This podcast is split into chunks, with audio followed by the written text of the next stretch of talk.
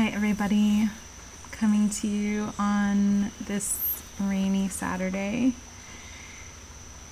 I've been wanting to record another vulnerability diary entry for a little while now um, to talk a bit about primary wounds.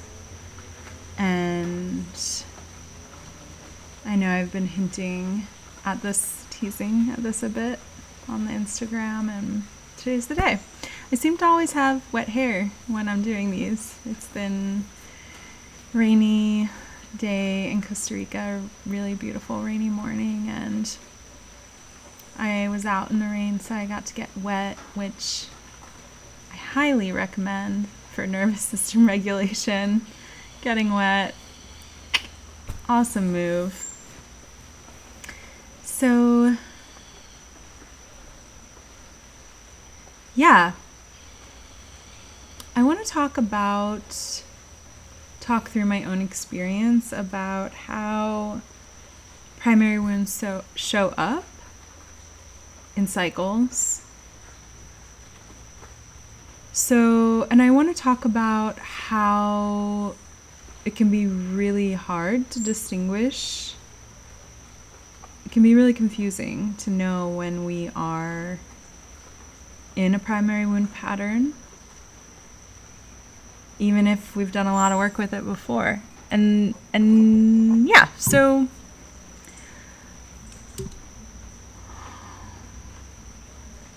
I want to start by backing up a little bit to a few months ago. A few months ago, I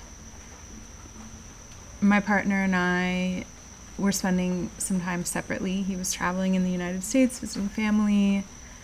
I stayed in Costa Rica, and during that time, began studying family constellation therapy and just doing a lot of a lot of work around shaping my business, my new offerings, my community that I'm building here.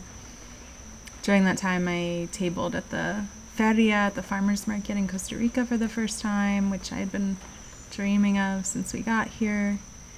And so lots of new expansion for me. And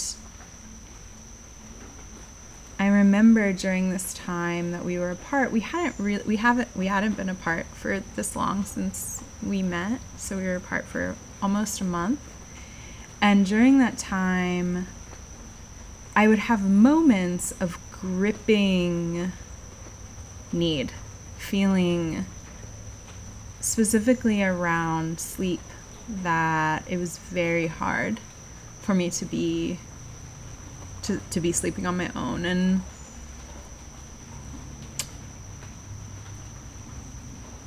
I remember there were a few nights where I had some sleep paralysis and dreams coming in that I didn't want, that were scary. And I really felt like I needed my partner, Andrew, to be here with me. And I reached out to him and I expressed my need, and he was able to support me to the extent that he could. And he was deeply committed to what he was doing with his family. He hadn't been back visiting family in the States um, for probably a half a year. So we both had big kind of projects that we were involved in. And when he got home from this trip,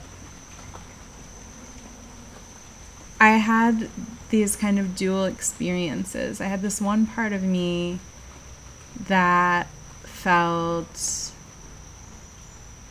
deep down that it didn't really have any needs that weren't being met. But on the surface, I had this whole tantrum, this whole tantrum self that was like, you know, where were you when I needed you, and um,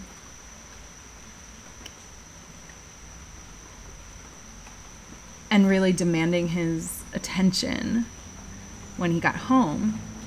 And when he got home, as you probably imagine, he had very little capacity. He was had been super overstretched. Transitioning from the U.S. to Costa Rica is a big energetic shift a big uh, environmental shift, a big energetic nu- nutrition shift. You know, it's a big, big, big change. And he was pooped, and he just needed to rest. And that was hugely triggering. And that began the cycle that I've been in for the last month of working with this little inner Celia version and her needs um, for attention. Okay. So ultimately, the inner Celia story that's at play here is that I will never receive enough love. So that's what I'm working with.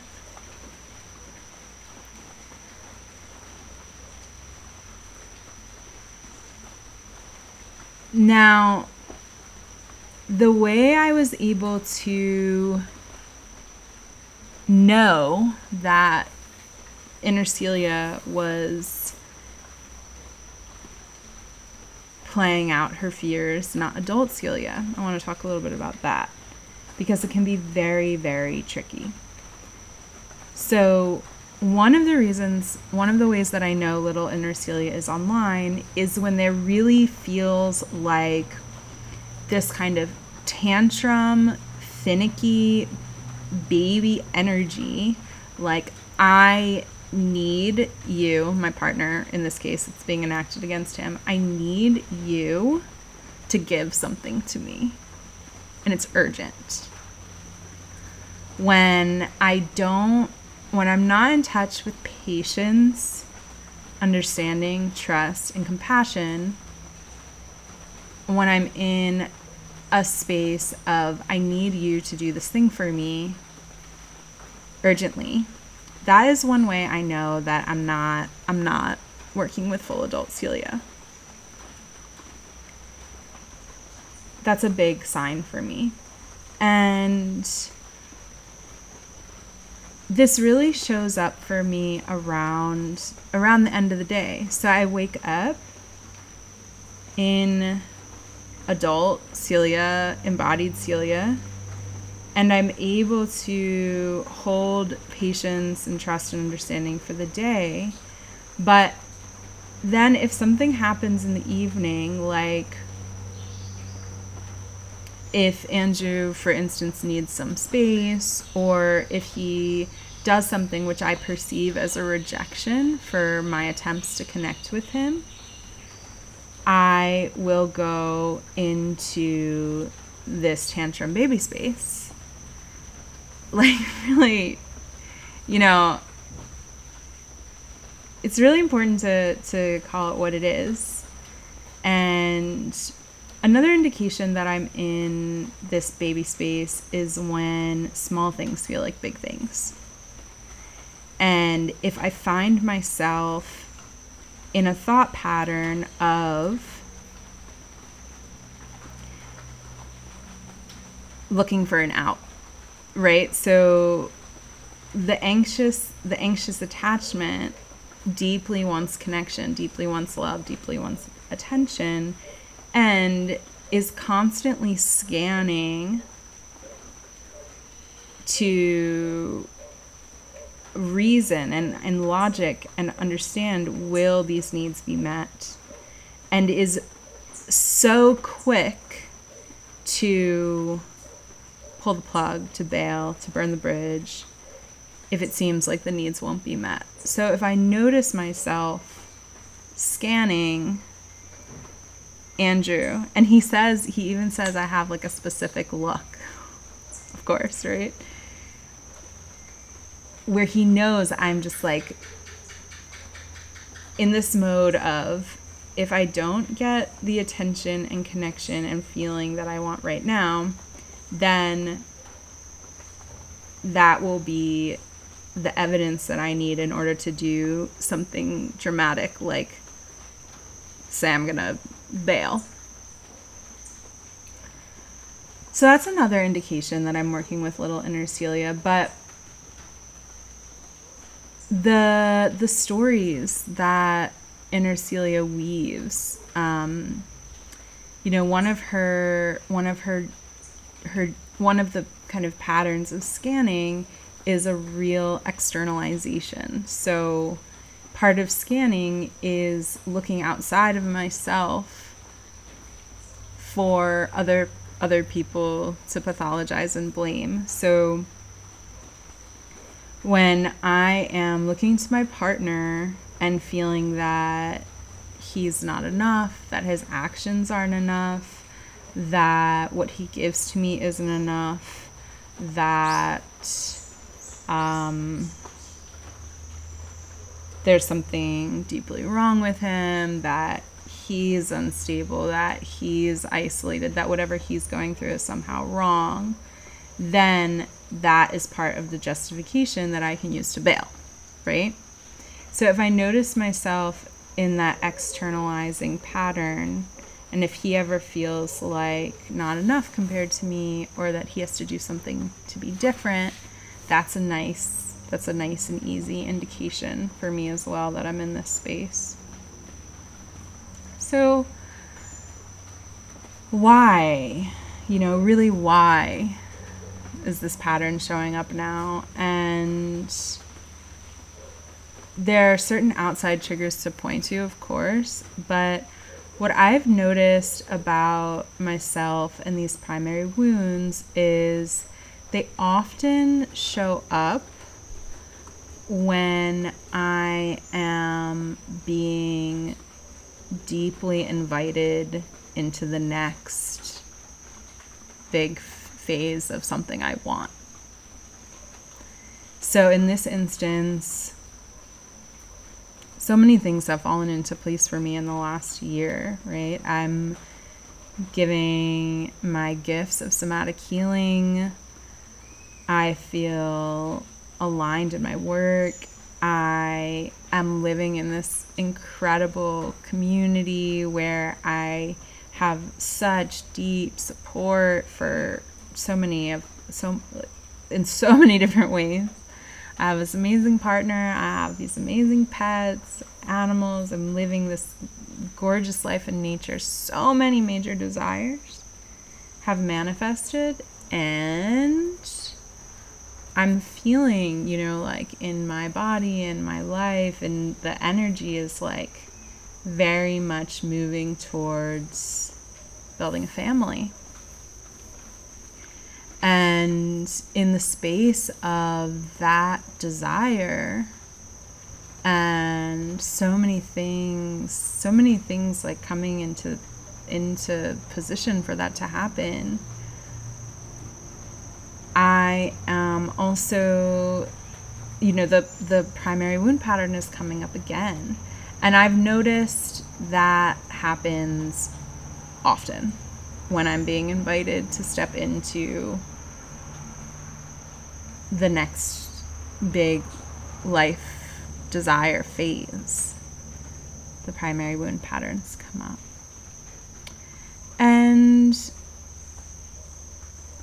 you know, sometimes I look at my, this, the, anx- the attachment wounds as like a challenge, you know, like, oh, I just have to go through this, and on the other side is going to be everything I want and more. But mostly, I find that what works best for me when these times come up is to just be really present, to be checking in with myself daily how is my nervous system doing today? What does it need? And meeting my needs on a daily basis has been my just way to to be with what is. So my part I I have a partner who is open about what he's working with and who I'm able to be open about what I'm working with and he is willing and open for conversations around meeting my needs. So it's like no matter how how tantrumy I am and how much I'm externalizing, he will always take what he needs. You know, he will set his boundary and take his space. Although that's like, of course, you know, we're in a dance, so that's like his piece that he's working on. And he, but he's always willing to at to some extent be in conversation with me around this dance and around these triggers. And so just kind of daily, you know, checking in and do I need to cry today? Do I need to rock myself on the floor like a little baby? Do I need to phone a friend? Do I need to just um, just stay in a little, like because I'm feeling vulnerable and raw. Do I need to nourish myself with specific foods? Do I need to take a nap? Do I need to um, give to myself some pleasurable activities like bath and so just being with the daily with the daily. And um, it is hard you know? There are lots of nights where it's really before bed. Like that has always been the most challenging moment for me where little inner celia is like the most in charge. She's like the most demanding. She's the most insistent that she's never going to have enough love. And it needs to come in this way, shape, or form, like right fucking now, or else the sky is falling. And in those moments, sometimes I'm able to self soothe, rock her. Sometimes I just hold her. Sometimes I, sometimes my partner is able to hold me. Um, sometimes I need to take space, sometimes I need to flail around. Um, but I find that I just wanted to really come on and talk about how working with primary wounds is really a daily, takes daily attention, and and this time will pass because it does. It does, it does. A lot of love to everyone today.